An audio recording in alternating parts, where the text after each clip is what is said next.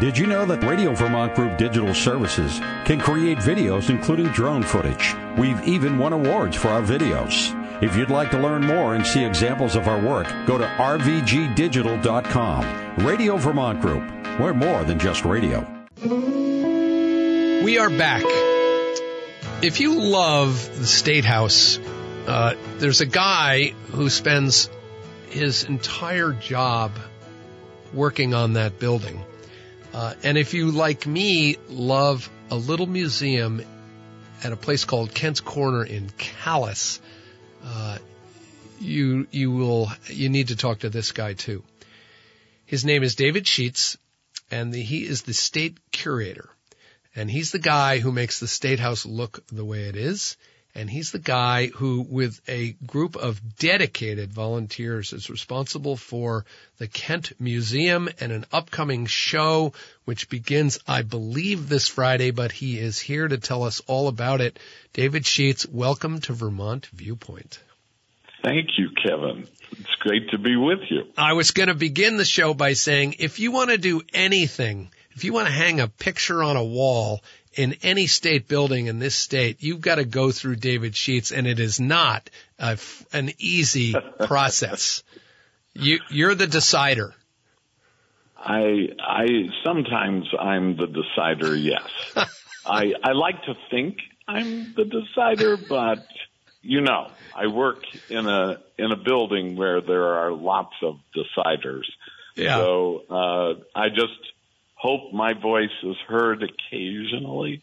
Anyway, David, you're very kind. David Schutz is the state curator. Uh, he is also with Nancy Price Graff, the co-author of a comprehensive history of the State House called Intimate Grandeur.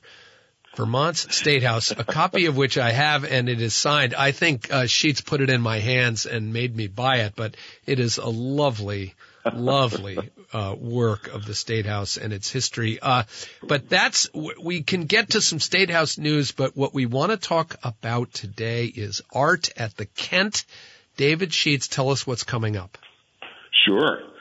So, Art at the Kent is an exercise of combining Vermont's contemporary art with its historic uh, structures. And the Kent is an old complex of buildings, a barn, a general store, a an old brick tavern, all of which belong to the state of Vermont. They are the Kent's Corner State Historic Site, and they are empty. In fact, they are old buildings that have been somewhat deconstructed by time as well as a renovation that was never completed.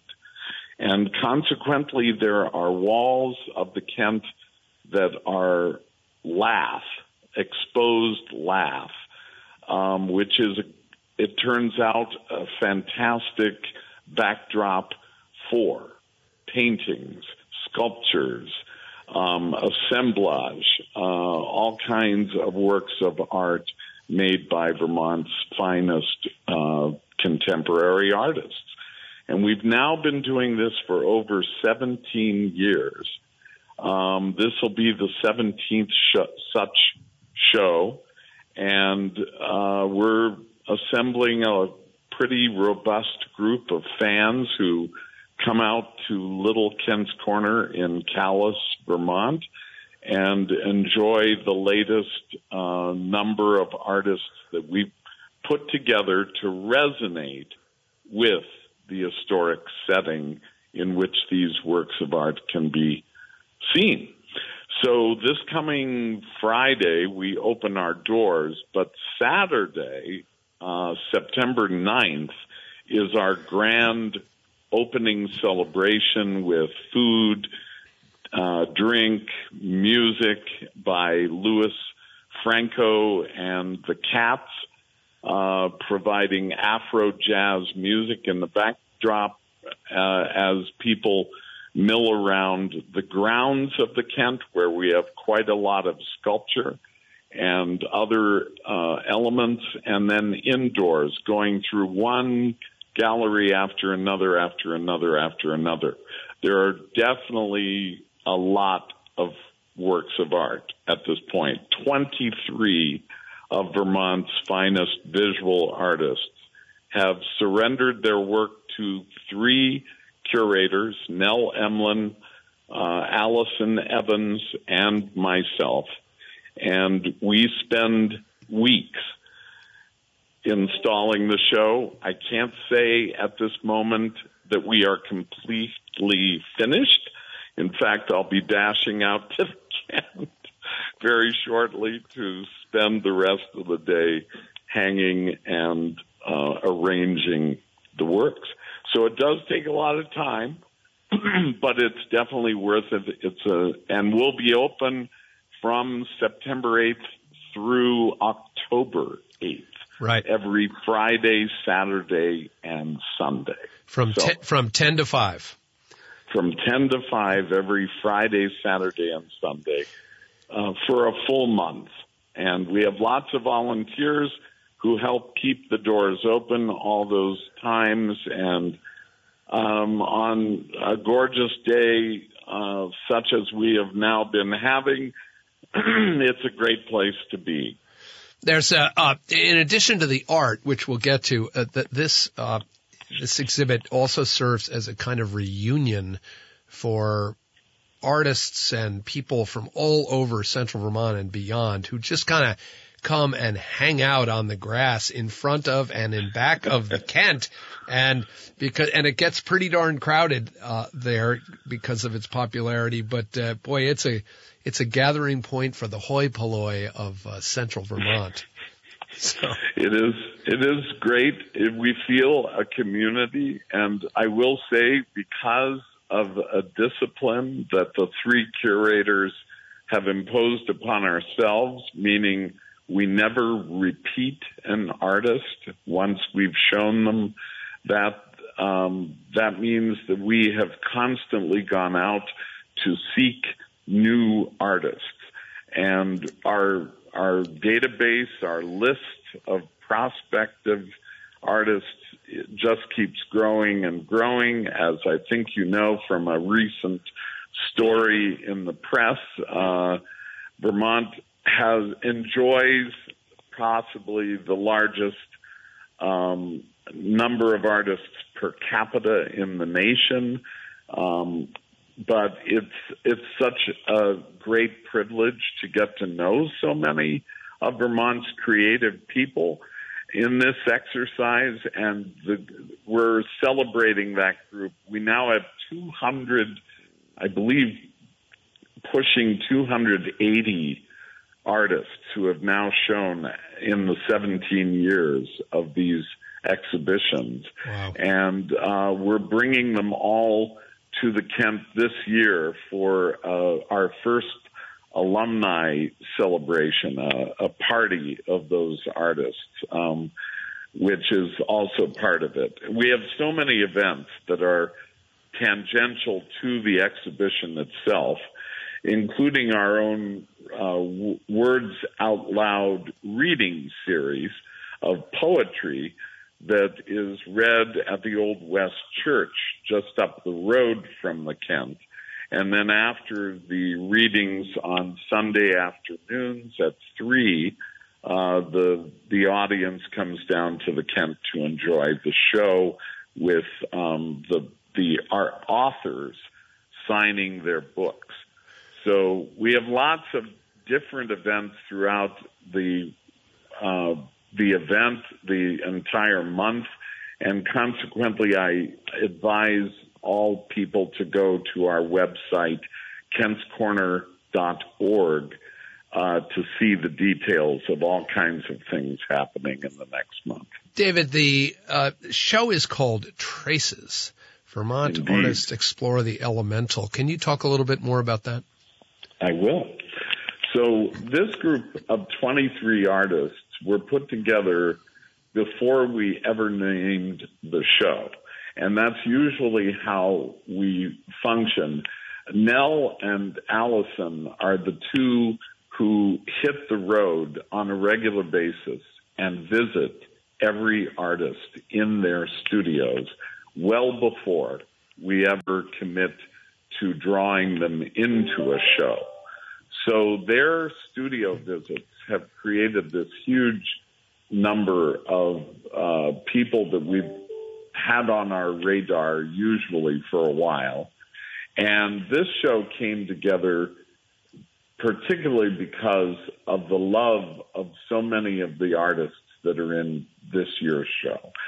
We eventually decided to title the show Traces because that is what we look for. We look for the commonality that is among all of the artists that are being presented. And only then do we know what the theme of the show ought to be. So it's really kind of the reverse of the way shows sometimes are put together where you have a theme and you you seek the artists to support that theme. In our case, it's often in reverse. And it's looking at the art and what we've got and coming up with the theme based on that. So Traces is about looking at the elemental in art and how art communicates subtly. Um, I would say many of these artists have markings, they have tra- literally traces in their visual uh, vocabulary. And that's what puts all of these amazing artists together. Arranging them is no small thing, as I suggested earlier. Uh, we arrange the art not per artist. We mix them, and every every one of the galleries has a wide variety of art on the walls, and it's how each artist is resonating with another artist um, and the building itself, which we sometimes call our fourth curator, because that's what imposes the arrangements and the the way that the art is arranged is uh, important. This is not your white gallery walls um, presenting art. This is art in an old building uh, with all kinds of funny, quirky things that the art is playing off of. And that's the experience. I think that's what audiences have long sought with our shows and they're going to get it uh, very substantially with traces. Uh, Kent's Corner is a historic site. It's a state historic site, uh, and the uh, and the art at the Kent is a is a nonprofit. Uh, how do you pay for all this? This is a lot of work. It is a lot of work. Um, it is a partnership of the uh, my office, the Office of State Curator, with the Division for Historic Preservation, which um, takes care of the historic site. Um, and the third uh, partner is Historic Kent's Corner Incorporated, which is a private nonprofit organization that is both a preservation organization for Kent's Corner itself but also a support group for this exercise. Art at the Kent grew out of the nonprofit first and foremost, and the other, the state involvement is to support that exercise. The Division for Historic Preservation maintains all of the state owned historic sites from Calvin Coolidge's birthplace to the Bennington Monument and everything in between. And this historic site is one that was transferred to the division um, back in the 1990s when the Vermont Historical Society had run it as a museum since the 50s, and they gave it up. They transferred ownership and a renovation started uh, in the early 2000s. That renovation only got so far. And it was in that deconstructed state that we started presenting contemporary art shows just as a stopgap, as a way to get to the ultimate vision of it being a fully restored historic site.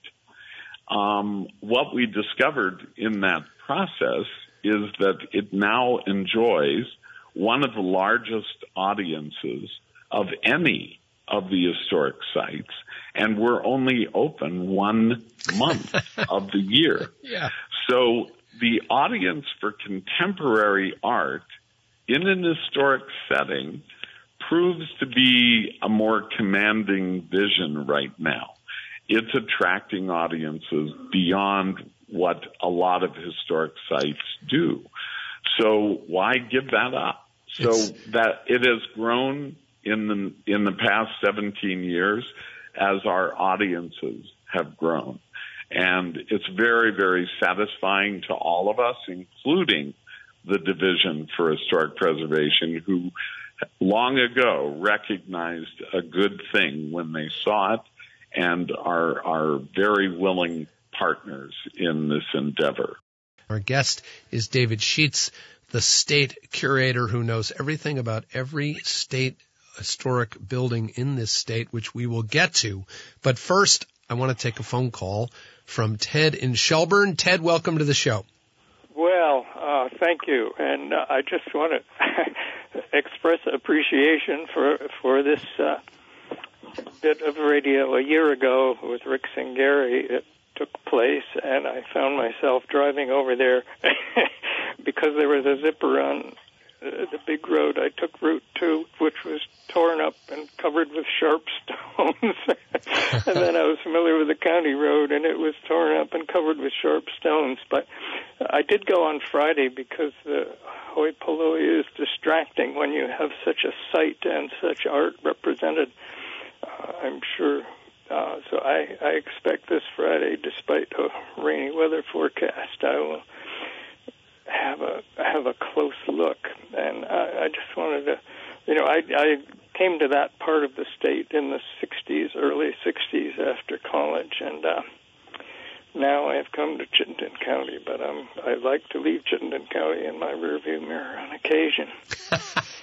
uh, and I hate driving into the sun on the way home, but we'll work it out anyhow, thanks for this, and I highly recommend it. And Friday ain't bad without the hoi polloi. You know, Ted, tell tell all your friends in Chittenden County, uh, living close to Vermont as you do, that uh, you're all welcome at uh, Art at the Kent. I think you all are most of my friends, and I'm not talking much till I get there. I think even Schutz will allow you uh, admission. D- d- I think I'll, I'll pay the price and then some, and enjoy it very much. Thanks a lot. This is a this is a typical art at the Kent viewer. Um, yeah, they know they know that the party is fantastic, but they also know that it is not the time to see the exhibition. Ah. So there there you need to come back. In other words, and that's what they do it's amazing to me that they all show up for the opening celebration to get what they can of that, but then they'll be back for a quieter visit, such as this gentleman suggested, um, because that's when you have to spend a certain amount of time at your own pace, going through room after room after room of a lot of art. This we're talking works of art well in excess of a couple hundred. Yeah. So um, and they're all over the grounds as well. It's a it's it does take a while to see it all, to appreciate it all, and to do so in the quiet that is usually found in Kent's Corner. Uh, are you charging us to come to this uh, event, David? We do not. We have donation only, but we we appreciate donations in a jar at the entrance. so you just plunk in your uh, a suggested donation. I believe I can't remember what it is. It's something very nominal, but um, you know, if you don't have the suggested donation, you can you can still see everything. And the um, Good. because we also have the general store set up with a silent auction, and that silent auction is another great reason for coming to Art at the Kent because Nell Emlen, one of the curators, actually curates this sale. Um, it is full of surprising and wonderful things that one doesn't just find just any old place. So we have people who show up just to go uh, to, to be able to go through the sale and um, and bid on things that support this exercise. So those are two key sources of revenue: the donations at the door and the uh, sale. And and before we have to go to one more break, uh, you can buy the art that is on the walls. That is correct. So and we we I do not done. take, unlike other galleries, we take no percentage of the proceeds of those sales. What we do is we facilitate, very much actively facilitate those sales by putting the potential buyer in direct communication with the artist uh, for some negotiations that usually take place. Yeah, my dear friend John Parker uh, of Parker Assemblage.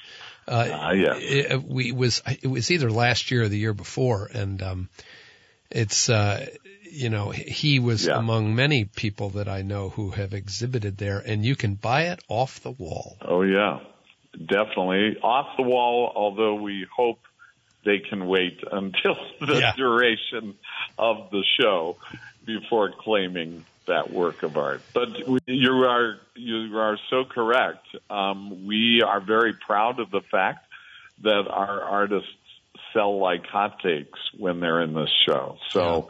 Uh, John, in particular, was very, very successful. I think he Yeah.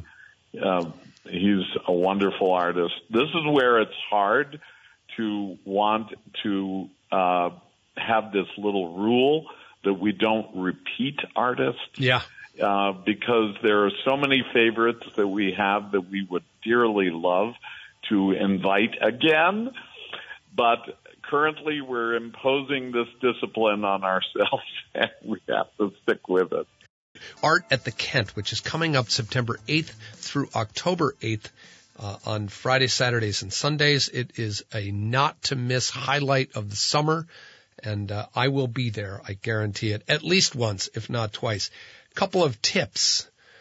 The, uh, the parking is a little scarce, so do yourself a favor and take one of the more beautiful walks in Vermont. Park far away, like up at Maple Corner near Curtis Pond and and take that walk from Maple Corner into Kent's Corner. That's always a lot of fun. Or just ride your bike. Uh, Art at the Kent. David, we can't let you go without asking a couple of State House questions. How is the building doing? the smartest decision that state government has ever made was to build a state house on a hillside above the rest of Montpelier. Yeah. And that came home big time this summer, uh, but it has happened more than a few times. In fact, we believe we've looked back at the records and we believe that flooding of the Winooski River in Montpelier may have played a role in uh, the decision to build the State House in the 1830s on that hillside. The first State House of 1808 was flooded in the 1820s. So in the following decade, they decided to rebuild elsewhere up on the hill. And uh, it's just too bad that the rest of the capital complex can't join the State House up there because everything was safe and high and dry in that building um, and continues to be happily uh, relatively unaffected by the flood. You you are doing some you're doing some work up there as I walk by. I see a lot of folks working on the building. On the State House? Yeah. Yes. So what that's about is putting in a brand new HVAC system Ooh. to to dehumidify the state house after uh, about 50 years of air conditioning without the benefit of dehumidification. So this is a brand new system, the first in 50 years to be installed in the building. And the first phase of that construction is underway right now. But everything else is just as you always want to find it. I will say our friends at the Welcome Center, which was flooded down on State Street, have joined us in the main lobby of the State House to offer foliage visitors to the State House advice on how to navigate this different terrain in the city of Montpelier and elsewhere with lots of advice uh, to those visitors about where they can find a good lunch, where they can find lodging, and so on. With Montpelier uh, coming back to life downtown, they have up to the minute uh, information about all of the businesses that are are rapidly uh, coming to life again, which is fantastic. I think all of us are incredibly um, heartened by what has been going on in in the downtown, and we want to uh, keep visitors going downtown to the extent possible to support those businesses at this really crucial time. Uh, David, there is always talk, especially post COVID, about expanding the state house. Uh, this this heartens some people, it terrifies others, and uh, you're at the center of the storm. Give us an update on plans, discussions, debates about yep. expanding the state house. Well, I would not use the word expanding because if it if it expands, I honestly don't think it will expand very much. But it does need larger committee rooms, and that is one of the key drivers for the legislature looking at this possibility. The other one, though, is really critical, and that's ADA, um, uh, ensuring that this building above and beyond all other buildings in Vermont must be as accessible as possible.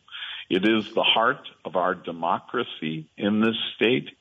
And if the state house cannot be easily uh, navigated by all people, um, we that is that is our mission right now: inclusion and reaching out to every Vermonter to ensure that they believe this state house belongs to them and that they can participate in what goes on in it. So that is driving the potential project. And quite frankly, I am conservative when it comes to wanting to change any historic building. But I also recognize an opportunity to make the State House serve the interests of the people of Vermont better. And I think that can, I think both things can happen. And I'm heartened by the project, frankly. I am not frightened, although uh, maybe that's because I expect to be at the table and I expect yeah. that many of us will, you know, uh, talk about how this can occur without damaging any of the historic integrity of the building and that obviously will my partners at the division for historic preservation and others will also be at the table as this as this conversation is conducted. And it is a good conversation. And what's the timeline of it? I this is a good question. I think that they're hoping for a broad outline of something that could inform the capital bill uh, in the upcoming session. So if they do, then uh, in the next few months, uh, the legislative leadership and the governor and others will be uh, deciding how that goes. Oh, that's and great. Okay. We'll see. Yeah. Okay, that's great. We're going to take one call before our break, and then we're going to let David go. Uh, Ernie from Plainfield, you are on the line with the state curator himself. Good morning. Uh, just curious, where the original state house was located in Montpelier? The first state house, which was not built, by the way, uh, for quite some time. In other words, Vermont entered the Union in 1791. We did not have a state capital uh, for 14 more years. In 1805, they made a decision that Montpelier be the state capital, and the citizens of Montpelier um, uh, essentially donated that building, uh, the first state house, which stood where right in front of what is today the Supreme Court building. Um, the land was donated by Thomas Davis, who was the son of Montpelier's first settler, and uh, he, he donated it with the understanding that legislators would need a place to stay. So he built he built a hotel right next door, which eventually became the famous Pavilion Hotel, and today, of course, is a state office building that resembles the original historic hotel. Yeah, thanks, Dave. Yes, you're welcome. Uh, I'd like to move. I'd like to turn the pavilion back into a hotel, please. And you can tell the attorney general and the governor to move to other quarters. It's clear that they have done that successfully. Uh, actually, David, can you tell us before I let you go what Yeah. what are the giant uh, uh, hoses and pipes that are going into that pavilion building Yeah. that we go They by look every like, day? As somebody said to me the other day, it looks like giant caterpillars Yeah. are attacking the pavilion building right now. It sounds like It's a giant about- de- dehumidifier to me. that is exactly what it is. Yeah. So they're dehumidifying with a source of power generators and so on because um, the flood, of course, knocked out everything in that building, the Supreme Court building right next to it, as well as 133 State Street on the other side of the State House, uh, which used to be the original headquarters of National Life. And those substantial buildings all have new infrastructure that is going to have to be redesigned to go above ground where it possibly should have been to begin with. Right. And um, new elevators. So the other challenge for those buildings, which are five stories high, is that they need new elevators as well. So this is going to take a while Okay. before these buildings can be reoccupied.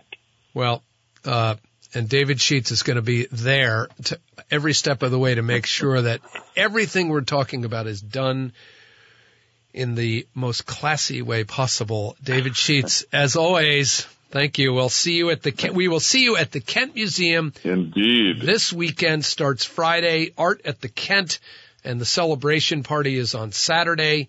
Uh, I'll see you there, and uh, thank you for all the work you put in. Fantastic. Thank you so much, Kevin. Okay. David Schutz, the state curator.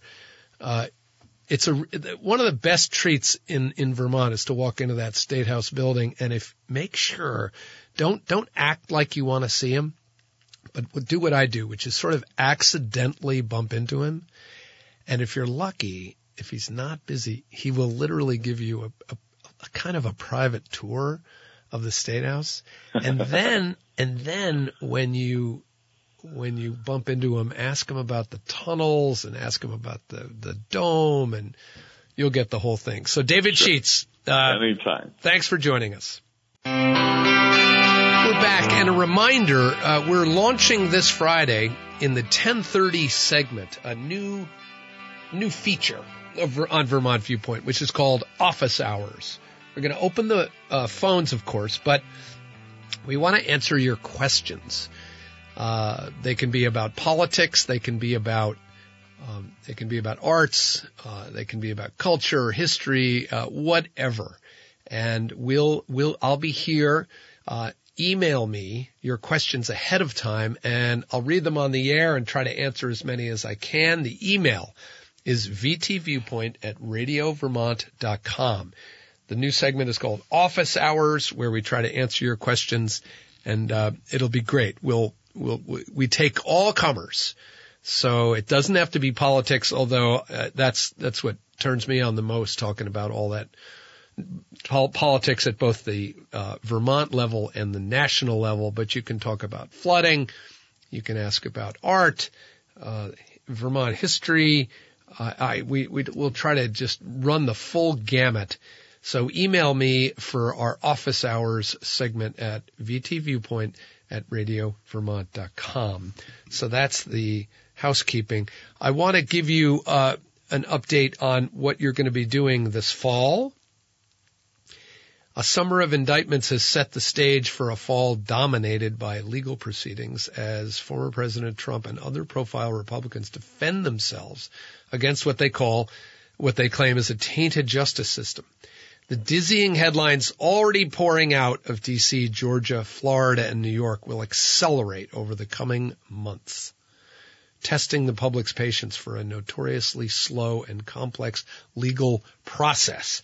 So, Trump and his 18 co-defendants charged in the Georgia election interference case have all pleaded not guilty. They have waived their right to in-person arraignments.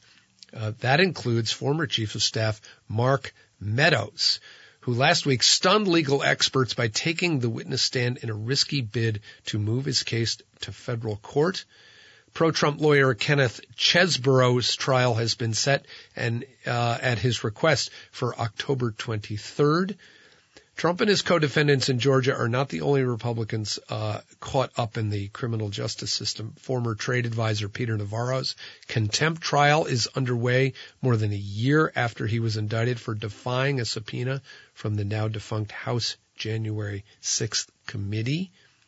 Prosecutors are seeking to, to delay a status conference for indicted Representative George Santos of New York. And Texas Attorney General Ken Paxton's impeachment trial kicked off uh, yesterday. So, uh, not to mention, uh, remember that the president's son, Hunter Biden, who was set to plead guilty to various uh, tax fraud charges, uh, and that uh, guilty plea fell apart at the last minute. he could face his own historic trial uh, and House Republicans are already preparing to launch an impeachment inquiry into President Biden over his unsubstantiated allegations of corruption and bribery tied to Hunter Biden's foreign business dealings. So there you go. Uh, not to mention the sentencing of Henry Enrique Tarrio, the former leader of the far-right extremist group Proud Boys, was sentenced uh, to 22 years in prison this week for his role in the January 6th insurrection. So uh, the leaders of all the groups that were behind the insurrection, the uh, invasion of the Capitol, and uh, was part of the uh, deaths and the abuse of Capitol Police and other uh, law enforcement figures, they have been sentenced to what I don't know. To my mind, 22 years in prison. That's a lot. Um, so uh, the, the, the criminal justice system is now weighing in on those who invaded the state house. Uh, so that's your fall if you're into politics. Uh, you're you're just not going to hear the end of what's going on uh, criminal justice wise on both sides of the aisle. Uh, before we go further, why don't we take a call uh, from Guy in Berlin? Guy, welcome to the show. Well, thank you. So I just wanted, I don't know if you've covered this yet. I just turned on the radio, but today it's the 122nd anniversary of an incredibly important event in American history, and it happened in Isle La Motte, Vermont, of all places. Uh, do you want to take a guess? I gosh, that is so far above my pay grade. Hold on, 122 years, so that's yes. 19. Isle of, God, I have no idea. The islands are so far from my world. Tell us about it. Sure. So, uh, Teddy Roosevelt, Vice President Teddy Roosevelt, was at a fishing game dinner up in the Lieutenant Governor's house up in Isle La Motte, and he gets a phone call. Yes, they did have telephones then, at least in this guy's house, and he hears the word that President William McKinley Oh. has been shot, Wow. and he he eventually dies uh, about seven days later, and and Teddy is sworn in as president. And the reason that's I think so significant is McKinley was sort of the last of the Civil War presidents, uh, sort of the isolationism, the, the big corporate interests, uh, no talk about conservation or environmentalism, no talk about using American influence abroad. And Teddy Roosevelt totally changed all of that. He was the, the I think, the, the father of the American century, of the 20th century, for good or for ill. Uh, so that how, all happened with the, the ring of a phone in Isle La Motte 122 years ago today. And that, and Guy, that is uh, di- separate from the visit that Roosevelt paid to Montpelier and Barre for speeches, I believe, while he was president. Is that right? Uh, that's right. Teddy was a uh, a frequent uh, visitor to Vermont. Uh, Governor Urban, former Governor Urban Woodbury, was a supporter of his, and so was um, uh, oh yeah, Admiral Dewey. Right. He and he and Admiral Dewey before Dewey was was the guy before the the big hero of the of the war. They, uh, Teddy had a obstacle course in like the 1880s or so when he was Secretary of the Navy, and only a few people could keep up with Teddy Roosevelt in the obstacle course, and one of them was Admiral George Dewey. Oh, okay. I have a story to tell. We have to sign. Guy, thank you for the call. I'll tell this story quickly. Teddy Roosevelt's obstacle course led John F. Kennedy to challenge the Marine Corps to be able to walk 50 miles with a pack on their backs. That led uh, JFK's brother Robert, the Attorney General, to walk uh, one Saturday in his business shoes, uh, 50 miles from uh, Georgetown towards Camp David. And I, as a young and very stupid uh, young man living in Washington D.C., uh, recreated that 50 mile walk with friends uh, to prove that we could do it. Hardest thing I've ever done. Took thir- well, maybe only 15 hours. Uh, really, really painful. But there's a line from Roosevelt's um, obstacle course to uh, JFK uh, challenging the Marines and then us doing it became a fad. It was on the cover of Life magazine. Everybody was walking 50 miles. I gotta go. Thank you for your calls. You can find me at kevinkellis.com uh, where you can subscribe to my weekly newsletter called Conflict of Interest. I'll be back Friday. We're going to talk healthcare with the interim CEO of OneCare Vermont. We'll talk all things healthcare its reform and its politics. Remember our office hours segment at 10:30 on Friday. Send me your questions. VT Viewpoint at radiovermont.com. We will read them on the air and try to answer as many as we can. As always, we'll talk politics in Vermont and the nation and everything else on my mind and yours. Our show is produced by Danny McGivergan. Today he's at the soundboard and engineered and made possible by all the folks at WDEV. Thanks so much for joining us. I'm Kevin Ellis. We'll see you right back here Friday on Vermont Viewpoint Live Radio on the Friendly Pioneer, WDEV.